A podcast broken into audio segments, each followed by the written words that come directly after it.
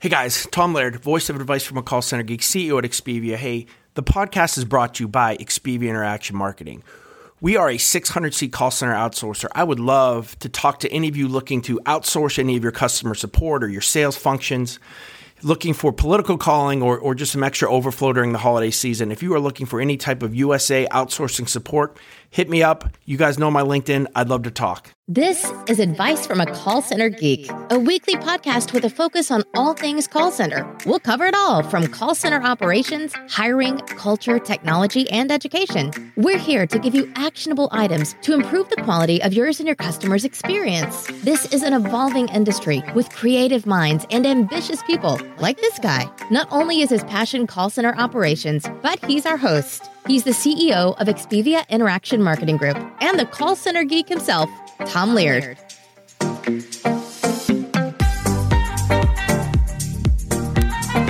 Welcome back, everybody, to another episode of Advice from a Call Center Geek, the call center contact center podcast, where we try to give you some actionable items to take back in your contact center, improve the overall quality, improve the agent experience, improve the customer experience. Today, we're going to talk about improving the financial health of your BPO. Uh, my name is Tom Laird. I'm the CEO here at Expivia Interaction Marketing. We are a 500 to 600 seat call center outsourcer located in northwestern Pennsylvania. I have a very special guest with me today. Um, there's really two ways you can come on the podcast. Number one is now you can sponsor an episode. Or the second way is I think that there's just so much value to bring to a lot of the listeners and, and viewers that are on either TikTok or LinkedIn or, or on YouTube that you know, it's, it's almost me asking for for you to come on. So with me here is Eric Kraus. We've been talking about this episode for a really long time. Eric is a partner with Comet and Company. They are in, an M&A firm that really specializes in the niche of, of BPOs and, and contact center operations. He's done some really cool and unique things when it comes to benchmarking your call center. Now, when we talk about benchmarking, I'm going to let Eric here talk about this a little bit, but – we're not talking about service level and handle time and, and, and your average speed of answer. You know, those type of metrics, while important for specifically for BPOs, our financial house needs to be in order as well. And, and Eric has some things that they've done from a, a huge benchmarking survey, um, talking about the actual financial piece of, of BPOs, um, what you should be looking for, how to set your books up, um, and, and some of the really interesting things I think that we can get from from some of the data that they've that they've they brought forward. So Eric, thank you for joining. How you doing, buddy? Everything's good. You got a double geek on the episode today. I uh, our firm and yours, uh, we've been in the contact center business a long time. Matter of fact, uh, my partner Richard Comet, uh, his call center ran polling for the original uh, uh, President Roosevelt, the first one, and nice. Jeff Cohen on our team was actually the finance manager. So we've been in a long time and a lot of history there in all seriousness, uh, no, Richard came from a background of being a contact center owner, sold his uh, contact center back in 99, got into the transaction business. He and I met, I actually looked at the calendar the other day. He and I met 20 years ago, and I was working in a contact center in Maine. And uh, he brought me on board, and here we are today. We're seven advisors deep, have a high specialty in contact centers and BPOs. We used to be on the phones, Tom. So we know a lot about the pain and the pleasure of the contact center world. No, I appreciate that. And, and I think, you know, talk about just quickly, and, and, and I know there's some other things that we want to discuss as well, but, you know, again, focusing on the financial aspect of the BPO, just can you give just a brief kind of overview as we start this thing of, of what some of the things that we're going to talk about today, what you're going to present, some of the things that you guys have done?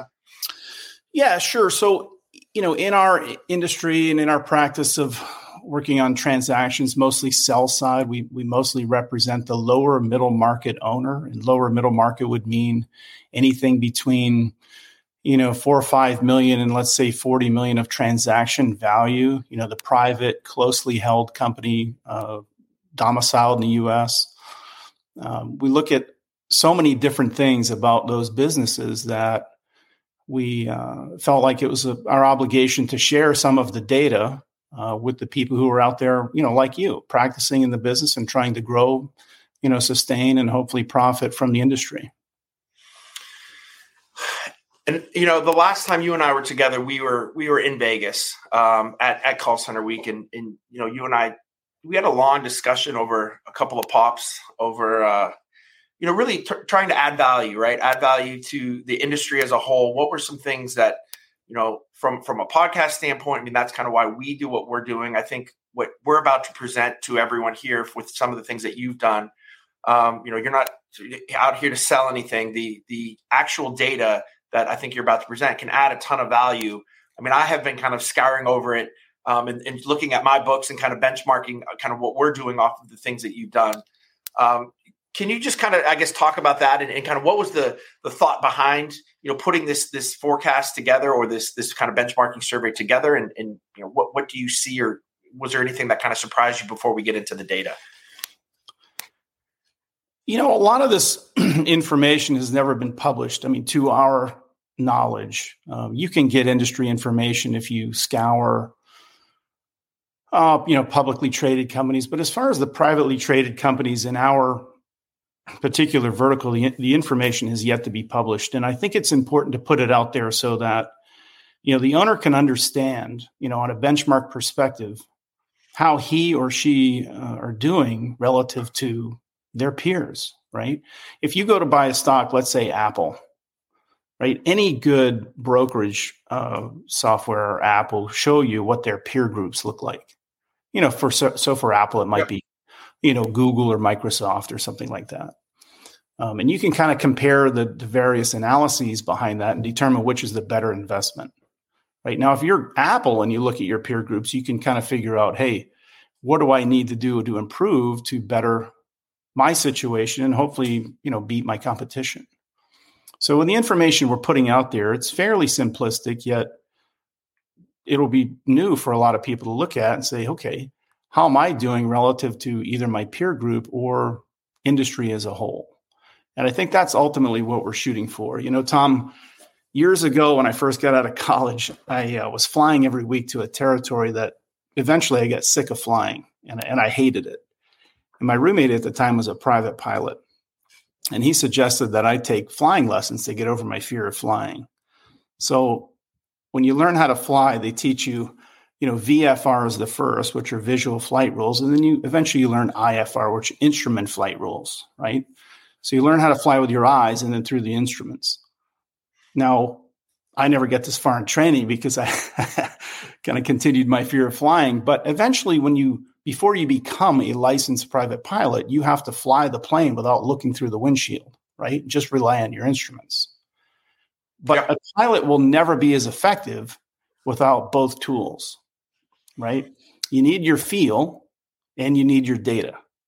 And I think what we're trying to do is give people both their feel and their data at the same time and give them some best practices on how to put in place so that they, you know, again, thrive, grow, and prosper in what is typically the largest venture or asset of their professional careers.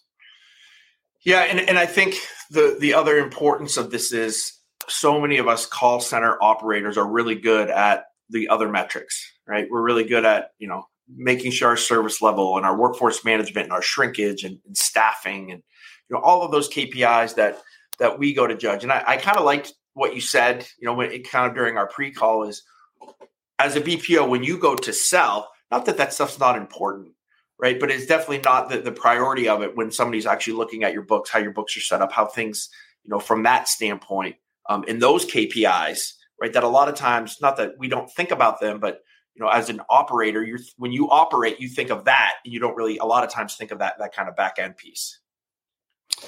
Yeah, when you go to see your doctor when you're sick, he doesn't ask you how much you bench press or how fast you run, right?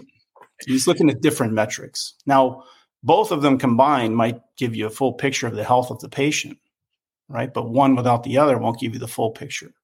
So I think what we do is we see you know, a lot of the under the hood financials on really what takes a dollar of revenue and then subtracts everything down to what profit, right? How does a firm create profit from revenue? Right, which is ultimately the driver of entrepreneurship. You know, can you create profit? Now, how that happens in the contact center business is, you know, relatively unspoken, right? If if if I were to ask you, you know, tell me the nine ways a typical contact center would drive profit, you, you might come up with a totally different answer than if I asked the next 15 people. Right. Right. We just don't we don't study contact centers in college, right? No one majors in call centers and BPOs. Right. right. But at the same time, it is a business and there are certain elements of it that are common to us all. You know, this data, what we're basically trying to show is, you know, hey, understand how to analyze your data vertically and horizontally. And what that means is in one time period versus multiple time periods. Understand how to analyze it, put it in place so that you run it alongside with operational efficiencies to drive a better business. So, all the KPIs you're talking about, I mean, most of them are available in the software package that you right. run, right? I mean, it's incredible. I, I remember the days when we had to handwrite orders in contact centers and they would have a whiteboard and put up the abandonment rate, the close rate, the average talk time, all of those things. And they were all manually done. Now the KPIs, the operational KPIs are everywhere and they're readily available, they're instantaneous. You know, I'm certain at some point it's a bit of confusion, right? But the the finan- you can't have a holistically, I think,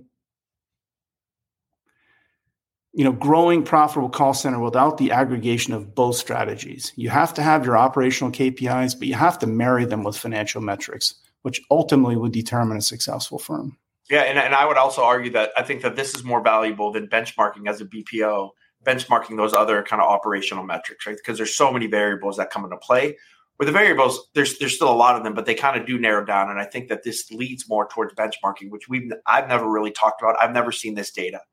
So do you want to let's let's let's get into it. Let's uh let's look at at some of this. So we have a couple of the the slides now this benchmarking, let, us just say this before I, I, throw this first slide up there. This benchmarking report will be available tomorrow or the next day on the. Uh, we'll have the website on the on your on the Comet and Company website. Correct? Yeah, it'll be available on GoComet.com with the download. It's it's obviously free, no obligation. Uh, it's for the you know public usage. Everything is anonymized, so you know there's no private confidential data that's going to be released. And uh, you know we hope people grab it, download it, and use it to their uh, success.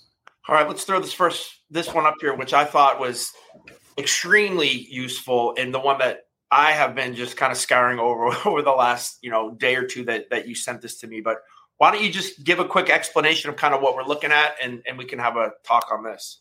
Okay. So this is a common sized income statement. So essentially, Tom, if you look at net sales, that's a dollar, right? A hundred. And as everything is subtracted from that cost of goods, material, labor, it gets you to a gross profit number. So if you look at the first column, you're basically looking at half of the cost are absorbed in cost of goods sold, half of the revenue. And then from there, you just could keep going down, and those are additional subtractions that get you to net income. And then we'll talk about adjusted or normalized EBITDA in a little bit, which is really the operating statistic most used in valuations of uh, lower middle market contact firms contact center firms. Um, the three columns we have 561142, which is the NAICS code for uh, telemarketing or other contact centers. Um, that data was uh, aggregated from a number of different sources. A lot of it was pulled from tax returns, which we'll talk about in a little bit. Again, anonymized. I don't want people to think that their tax return is somehow in the possession of Comet Company. It is not. Um, the Comet subset is, um, again, a, an anonymized and con, uh, common sized uh, set of data that we've aggregated over the years.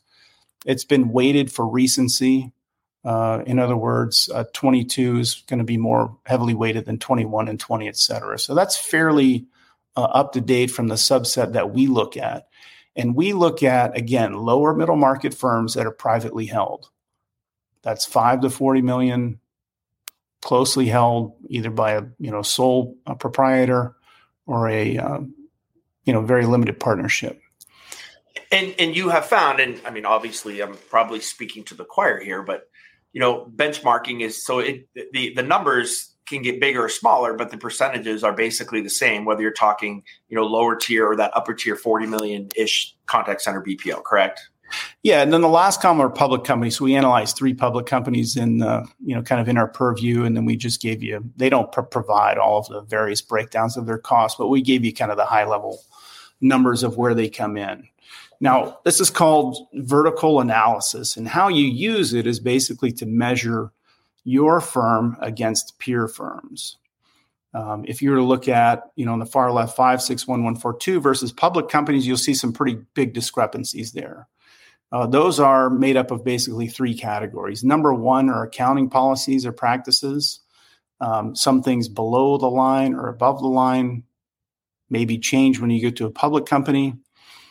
Um, that will also include unprofitable firms, which we may not get the, a chance to look at because it's difficult to sell an unprofitable firm.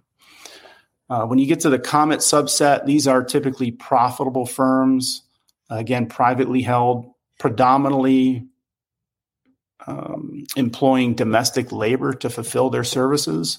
And then the public companies are fulfilling their services through a combination of um, you know onshore, nearshore, and offshore uh, employees.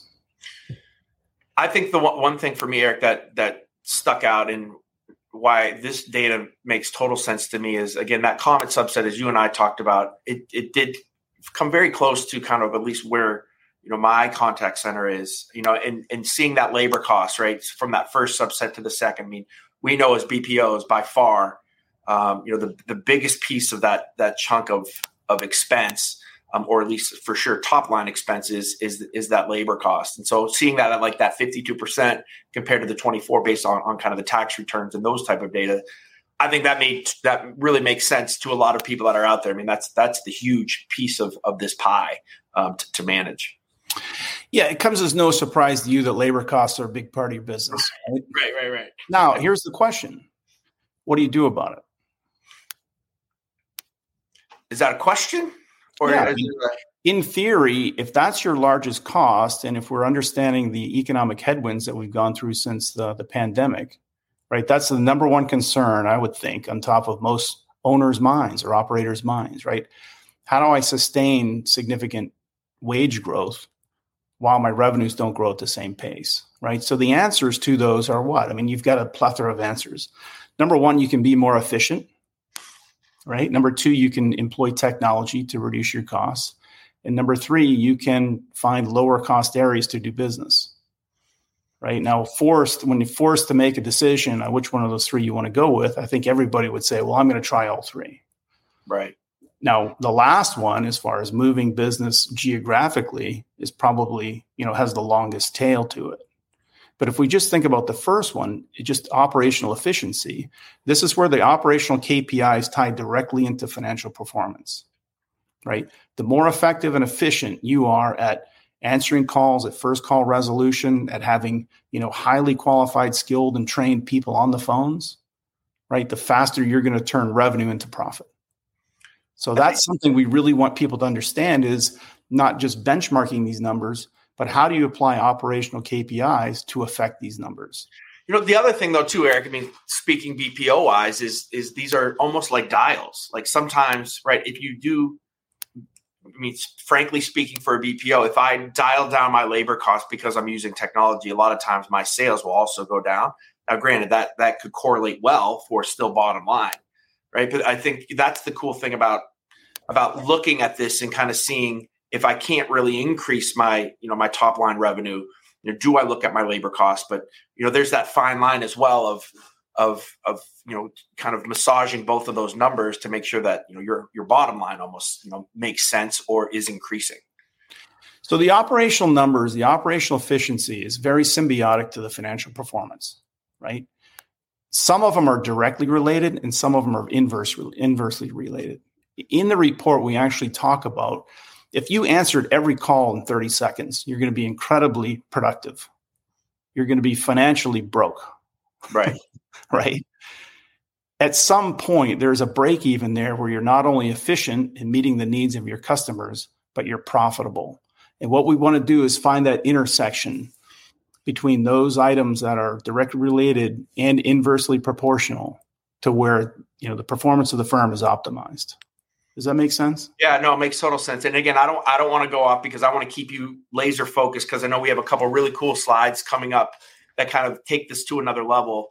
Um, but again, as a BPO owner, and I'm speaking to all BPO owners because there's a question that just came in that I, uh, I think hinting about what I was just talking about how you know technology we can't fight the technology right there there's there's going to be some things that, that maybe you know overall um, revenues may go down, but profitability may go up. Um, you know, based on some of the newer technologies, and I think that's kind of like a that's an operational piece here that that it that does play into this um, that needs to be thought about. And I think again, that's not a discussion for right now. But as as everybody takes this back to their contact centers and kind of looks at some of these numbers, those are some of the conversations that that do need to happen because technology may decrease your net sales. It may decrease your headcount. Um, but there's some things that I think you can do as well because we can't fight what's happening in in the industry as well. Well, yeah, and I just want to touch on that. You and I kick around AI all the time, right? We we need to understand where the demand for AI is coming from. Okay, it's not coming from the consumer typically. It's coming from the buyer of those labor costs, right? If we look at the subset, we have 51.41% in cost of goods sold, and we have another 13 you know, and change on the other side. So if you get, you know, 64, almost 65% of every dollar of revenue is going towards labor costs. So the people who are paying for those labor costs are demanding the AI, right? How can I lower my costs overall to not only retain or improve profitability, but also to deliver the client satisfaction that they're looking for, right? And then the end user satisfaction, the customer experience. I don't think we've seen the, the ultimate solution there, but that's ultimately where the demand is coming from for AI and other technology solutions. No, I no, I agree with that. It's a it's an it's really an interesting time to, to be in the space. I think you know this report is is coming out at a really good time with this too, because again, with all these changes um, that I think you know we're going to have to embrace as as a BPO operator. One thing I do want to note in, in in these income statements, we don't have everything broken out as we would like it, right? I, I mean, I would love to see you know cost per agent, cost per manager, cost per supervisor. I'd love to see these ideal statistics, which I think ultimately is going to be our next research set. I mean, the other thing we don't have in here is IT spend per mm-hmm. revenue. Right, that's going to be fascinating to track over the next three, five, ten years. Right, what does a center like yours spend in IT, you know, per dollar of revenue, going out the next five, ten years? Right, and ultimately, how does that impact profitability or performance? Now, those are the things that we hopefully will track as we continue to move this benchmark report down the road. And I think anybody, any BPO that is, I don't say worth their salt, that's probably not the right phrase, but you know, people and labor are by far number one. And then, you know, technology really obviously is number two, whether it's your telephony platform, your analytics, your WFM, all these tools that are assisting agents. And now it's some of the newer AI technology that, that's coming out too. So I agree that that should be something to, to, to look at down down the road as well. Let's flip to the balance sheet because it kind of ties into what we want to talk about there. So, balance sheet, we've got uh, assets plus or assets equal liabilities plus capital. Hopefully, all of those tie into 100%. You know, the contact center world today is far more asset light than it was even 20 years ago, right? You remember those days when you had a closet full of wires and a guy you'd call when the phone didn't ring? Right, right. Right. Now we don't have those things. So everything's gone into the cloud theoretically, you know, fewer assets that we need to own and keep on our books. It's changed to a subscription model. So, you know, the balance sheets have been really affected by that. And it shows in the difference between on the left is the, you know, private industry data and on the right is the publicly traded companies data.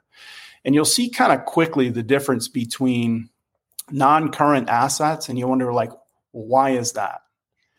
While publicly traded companies have far more investments into either on-premise or proprietary, you know, technology solutions, as well as real estate and then other investments they've made in acquisitions for growth. So that's kind of one thing that stands out. I guess we look at this and say, okay, how can I compare myself to a publicly traded company? Well, one thing for the small guy to look at is just look at accounts receivable and accounts payable or current assets and current liabilities if you look at those two formulas, that ultimately is what they call working capital, mm-hmm. right? Why is working capital important? Well, it's essentially the money that a business needs to continue operations. It doesn't belong to the owner, it belongs to the business. So let's say I have a new client and I'm going to bill them a million dollars a month, right? But they're not going to pay me for 90 days. Well, I've got 90 days worth of payroll that I have to pay every other week, right? So the working capital is the difference between that money coming in and me laying the money out. Now, if you look at the difference in working capital between small companies and big companies, it's really not that different. Mm-hmm. I mean, accounts receivable is pretty close and a payable is pretty close. And if you look at the spread, I mean, the private companies have a longer and a, and a, and a larger working capital because, you know, frankly, we don't have the leverage to right. demand payment sooner than the bigger companies might, right? How does that affect the company during growth? Well, when you're growing, you're adding more working capital to your balance sheet. What does that require? Well, it requires cash. I mean, capital is in essence cash at some point. So, where do you get the cash? Well, you can get the cash from profit, you can get the cash from debt, or you can get the cash from new equity. But either way, you're going to need the cash during growth. So, that's one key, really key benchmark um, uh, number that we want people to take away from this and really understand is how does improved performance or growth impact working capital? And what are the things that I can do to positively impact that going forward? I think one of the things that stood out for me on this too is, and maybe it's looking at, at my contact center and, and, and kind of looking at our books. Eric, do you think you would have seen a, a, change? Like I know, you know, there was a lot of, of cash available, right? And and understand that PPPs and all that kind of went away, but even SBA loans and, and taking longer term type loans uh, from a long term liability standpoint. I mean, have you seen a, a, change in that from from BPOs that maybe took advantage? I don't. That's not the right term, but but but really utilized what was available to them during COVID. Um, or it, you see that it's just everything's kind of been kind of status quo with that, but just been a little bit of an anomaly here and there. Well, obviously, contact centers were dramatically impacted through COVID, right? And we had to send everybody home. Um, you know, we saw, fortunately, a, a majority of contact centers do the same, if not better. We saw an unfortunate minority go to zero, right? I mean, just depending on the nature of your client list and the industries you were servicing, it had a dramatic impact on uh, contact centers uh, in the US and, and globally. You know, from a debt perspective, you know, there's another big glaring difference between the two companies. If you look at long-term liabilities, that's that's in essence commercial or private debt you know, the lower middle market companies really don't lean on a lot of debt. Um, most of the growth is through, you know, cash, through profit. If there is debt employed, it's typically either a real estate purchase or some type of minor acquisition. We don't have to buy the big, you know, on-premise solutions anymore. So, right. what do you need debt for? Well, you can have debt for growth capital, right? That's important, or taking out a partner, or buying some more equity, et cetera. But then if you look at the publicly traded companies, I mean, they're you can look real quickly. They're funding their growth through debt. Why mm-hmm. is that? Well, it's cheap and readily available. right? Yeah, right. commercial, private, or in the case of the companies analyzed there, it's it would be in the form of commercial paper or bonds. So without getting too geeky on yeah. the technical explanation, they would rather fund growth through debt than equity because debt is less expensive for them long term than equity will be. Yeah, no, that I, that totally makes sense. And I, you know, looking at the the biggest, I guess, growth piece is what you talked about, right? All of us are not worried, but a, a something that keeps me up at night is is we do get that very large client that has you know the net 90 days, the net 45 even, right? Where you know you you have that 100 agents or you have that 150 agents for a smaller, you know, under thousand seat BPO um, in, in, in, trying to figure out how to how to take that from most of the time from a debt standpoint, um, lines of credit, those types of things to to try to, to, to try to finance that. That is that's kind of the the, the scariest piece I think of, of some of this too of, of, of looking at these buttons to push. When you get the call says I need hundred uh, seats and I need it to start next week. Right, right, right. It's it's, it's good. The, the ecstasy, Tom. It's the agony and the ecstasy. I mean, I'll take it. I'll, yeah. I'll, I'll right. figure it out. But still, I mean, there, there's things you got to work through with it for sure. A hundred percent. And eh, look, you know, strongest is the owner who has a great CFO, a great COO, great banking relationships, a solid CPA, and an understanding of the numbers. Right. Th- those are kind of the, the, the pillars of growth. Right? Without those, you're kind of going to be scrambling to to plug all the wires in to figure out how it's going to work. Yeah. Right. Growth growth is expensive. Right regardless of how you do it. You know, understanding the implications of balance sheets and working capital to growth, I mean, is really paramount to growing responsibly. And then uh, I think the other piece that we want to convey to people is understanding your gross margin across every segment of your business. That's clients, locations, service, channel type, all of those things. That's really, really important when you when you come to growth or an exit. right? If, if, if we're making, let's say, 50% gross margin on all of our clients, and then a new client comes to us and we're going to make 20% gross margin, should we really take that on, right, and diminish our margins going forward? And I think it's a difficult decision, you know, for a small contact center owner to make because everyone, you know, intrinsically in all of us, we want to grow. Right. Right. But without an understanding of these numbers, we might say yes when we should say no.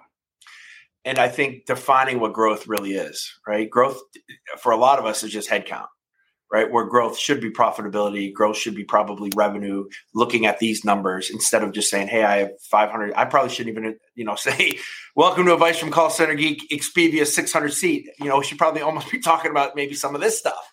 But I think that that's a mentality from a BPO standpoint that that I think if anybody, if you take anything from this, I think is really really important and something that I wrote down too is, is really defining what growth is and, and and thinking that through a little bit more than just our you know, kind of that that hey, I got this many headcount or this many seats. You know, the two great business books that uh, have yet to be written are How and When to Grow and How and When to Shrink. Right. Right. But ultimately, that comes down to a full understanding of the art and science of the business. Right. And here's a great one for you. Do you get the business first and then hire the people, or do you hire the people and then get the business? I don't know if there's an answer to it. And I've asked a lot of friends of mine who are in different industries and they all yeah. come up with different answers. It each, you know, each decision has to come down to the individual owner, but without a full understanding of your benchmarks, historical and projected and what your goals are, it's a coin flip to whether you're going to make the right decision. And I think we can be better than that. Can you before we go on to the next slide, which I think is is really interesting as well, you and I talked for a while on, and you just kind of touched on it, but let's talk about from an exit standpoint the importance of just benchmarking each of your clients, having you know not just this one pot of profitability or of revenue, but really being able to you know discuss each client um, kind of in depth and, and, maybe where there's potential to growth or not, or why this is this this, this margin is a little bit lower. Because I mean, talking to you, I know that there's there's some BPOs that are doing that really well, and some that that that do not do it as much. Yeah, fully understanding what at least your gross margin is on every client, every location, every segment of your business, channel of your business, service type is really paramount to understanding your business in whole, right? You've heard the old adage of the guy selling advertising, right? And the guy sitting across the desk says, "Look, son, my I'm wasting half of my advertising budget every year. The problem is I don't know which half." Right. right?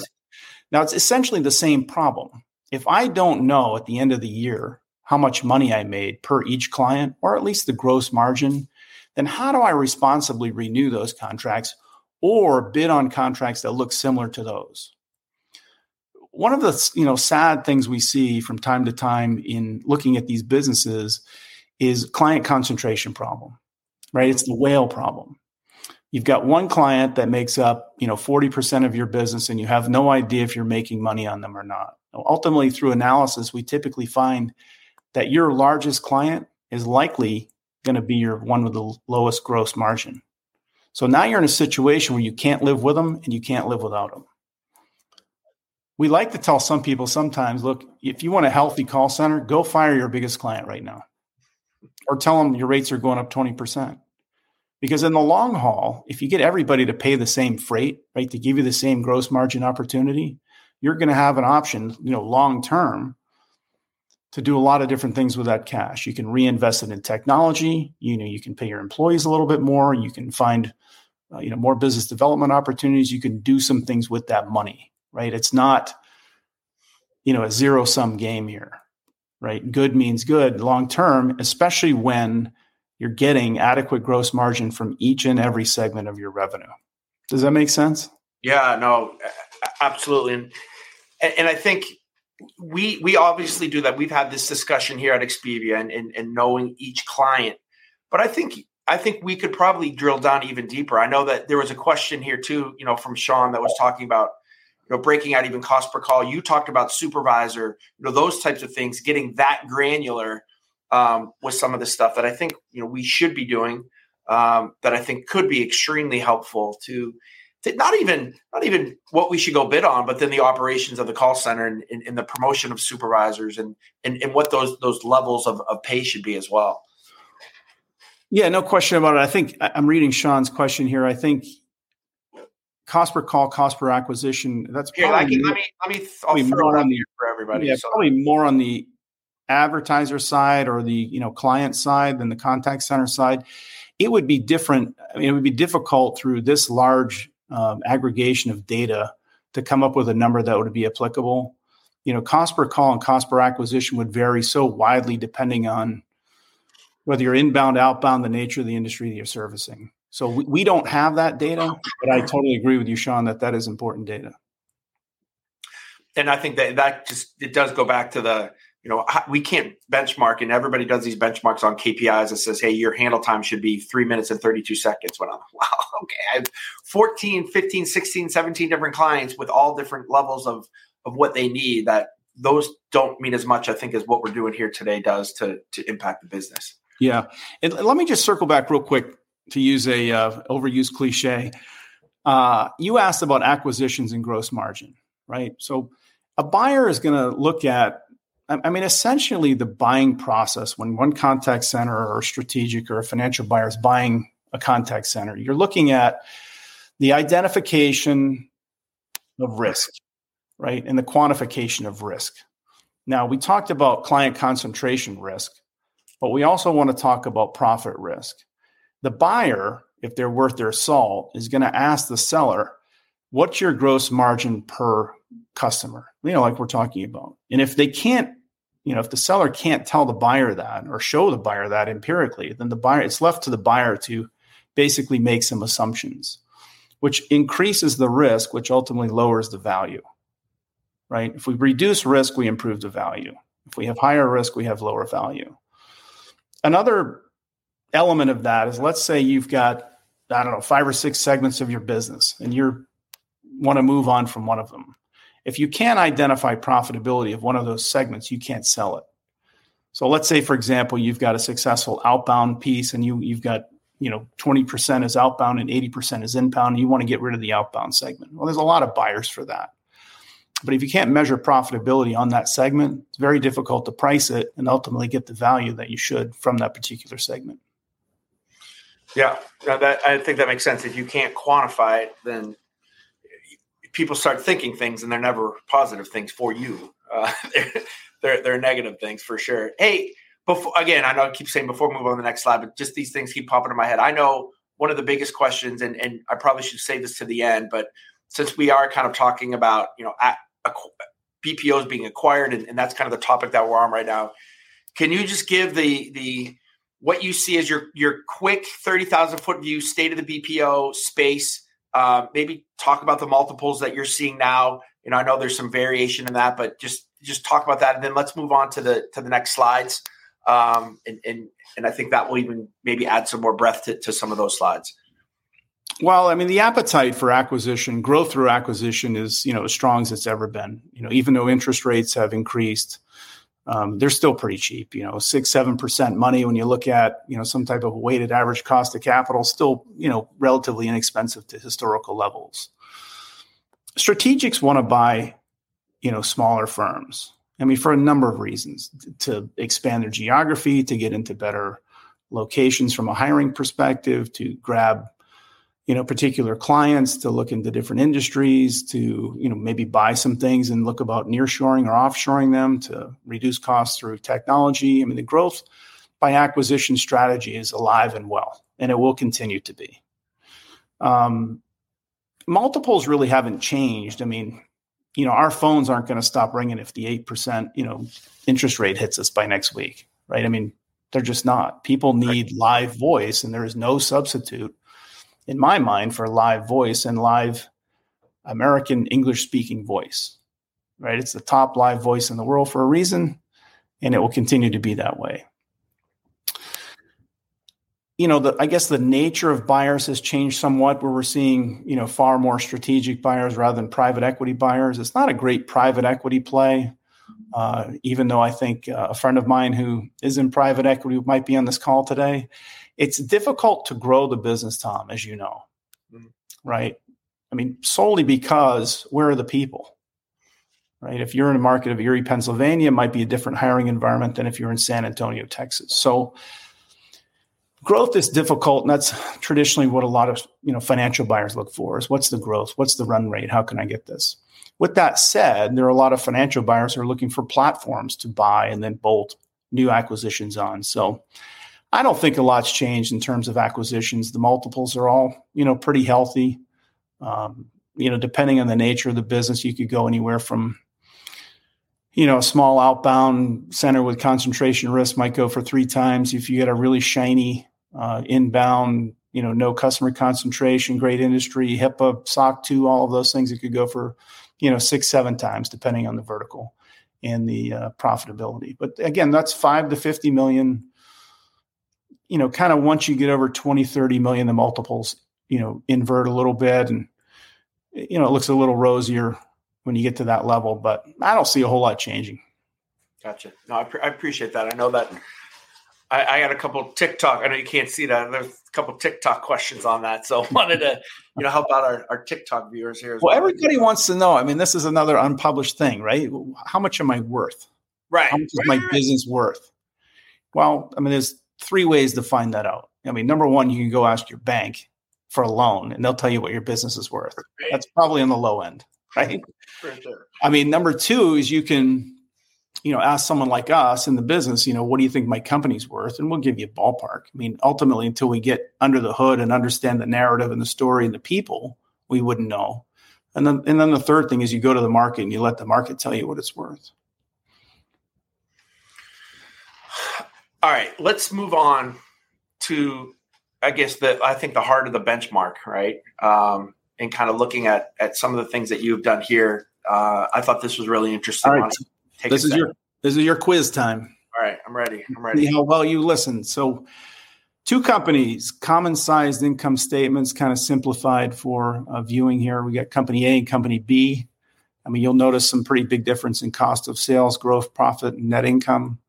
Um, without getting complex, EBITDA is the operating statistic that we use in lower middle market uh, for valuation. So everything trades on a multiple of adjusted EBITDA. So if you're so, going those two companies, which one's that, better? That's got to be the trick of this question, right? Because know. you know, I think everybody does look at that, right? And and there's always the saying, right? You're always kind of you, your eyes first go to that bottom line, and then you kind of work your way up. Um, and and looking at this, I mean, if if you if I just look at this really quickly, I would say, you know, with with that EBITDA, you know, I would say that company B, um, you know, that would be my choice, at least looking at this from a quick snapshot of not really digging deep. Yeah, so both of these are privately held companies. One transacted, one didn't. Company A actually transaction. Company B did not transaction because they had a significant client concentration issue. Right over, I think it was 70 or 60 or 70% of their revenue came from one client. So Eric, even though, go ahead. Uh, I'm, I'm, sorry. Let me just talk talk about that for a second. So what what are the layers then? Like what are the what is the the importance? Like I mean, obviously concentration is really important, but like what are the top three things that you're looking at? You know, maybe even outside of this that can affect this. What do you mean outside of this? Well, I mean, like you're talking about like the the concentration of client, right? That's a huge piece that doesn't really show up in the numbers. Yeah. Um, but it's like, so what are some of those other things too that maybe not show up in the numbers that we're talking about here that kind of tag on with what you just said? Yeah. So you've got a number of different risk elements. Uh, if you're looking at this from a bankability perspective or an investment perspective, which would include acquisitions or dispositions, right? Uh, the first and foremost would be client concentration. How do you derive your revenue? If it's all from one source, it's going to be highly risky. If it's all from one industry and that industry, let's say mortgages, that's going to be risky, right? Because you're prone to changes in interest rates. Um, if you're diversified, you know, the more you're diversified in clients and revenue base and, you know, channels, service types, inbound, outbound, the more diversified you are, the less risk there is and the more valuable your firm would be. So that's number one. Number two would be you know, you've got four really important people in your organization, mm-hmm. right? The people who met, the people who have the relationship with the finances, the people who have relationship with the clients, the people who have relationship with the employees, and the people who have the relationship with the technology. Right? If those four people will follow with the sale, it reduces risk. However, if it, let's say the owner who wants to depart or retire has two of those relationships and the new buyer is going to have to replace those, then again, the risk element goes up. Um, I guess number three, you're looking at fluctuations in performance, uh, either rapid growth or rapid decline, changes in gross profit, changes in net income, you know, a period of unprofitability, uh, a period of EBITDA. Um, there's a little bit of a glance at the balance sheet, but those are kind of the main elements of what makes a firm bankable, investable, and determines risk elements.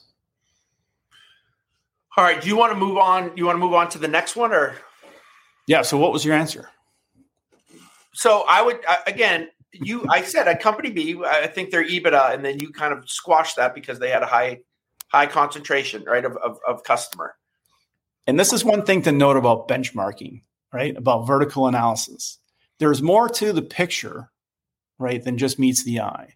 Just because you common size things doesn't necessarily mean A is better than B or B is better than A right? It's a part of the analysis, it's not the entire analysis, which will bring us to slide two. And this is where benchmarking can really throw you off. So this is the same company A, again, kind of reduced for simplification. And then we added a company C, which looks very similar to this. Now you notice just a couple of differences there. Company A stronger net income, and company mm-hmm. C has lower net income. And then EBITDA obviously is earnings before interest, taxes, depreciation, and amortization. The theoretically, you know, the non-cash charges or similar to a free cash flow. So company C would have more free cash flow in theory, company than company A. So if you were to look and compare these two, how would you analyze it?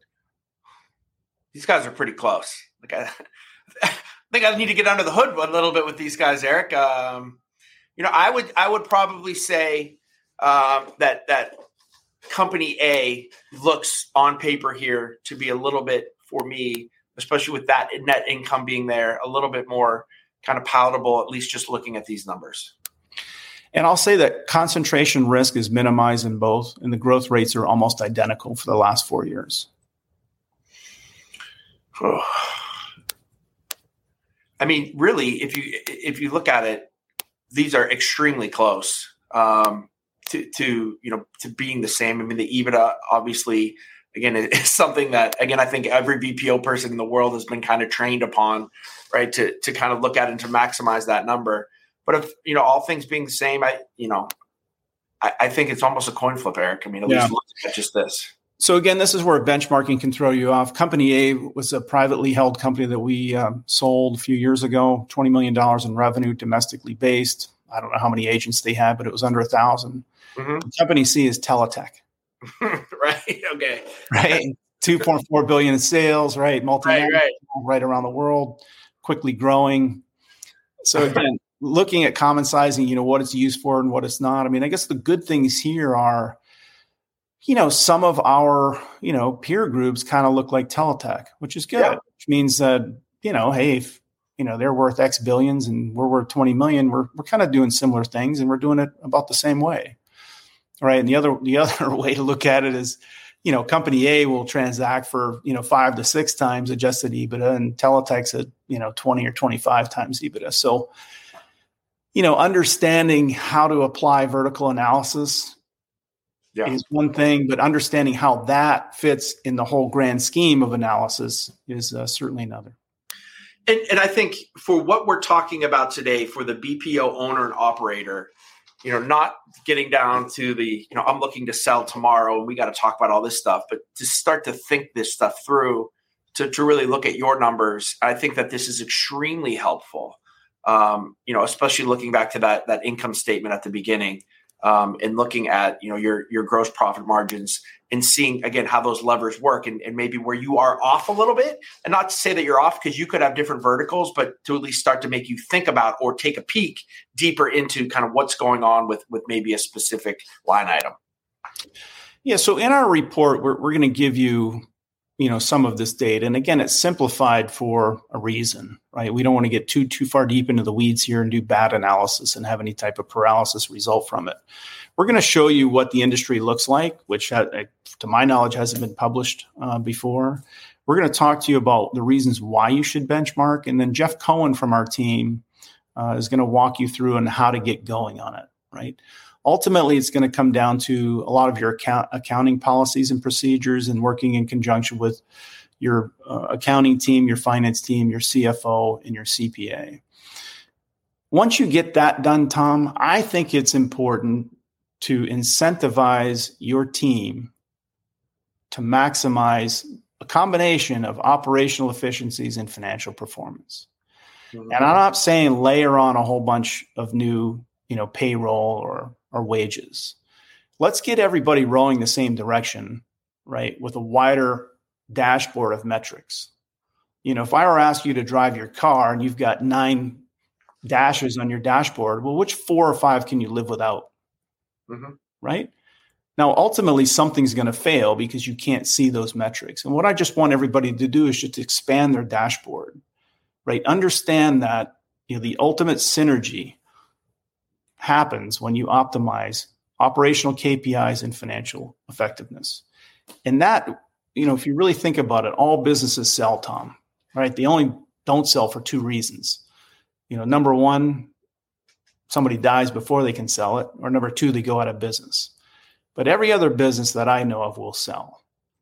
If you're ultimately looking at achieving the highest valuation upon exit, it's very important to marry operational efficiency with financial performance and benchmark your results, not just historically, but projectives.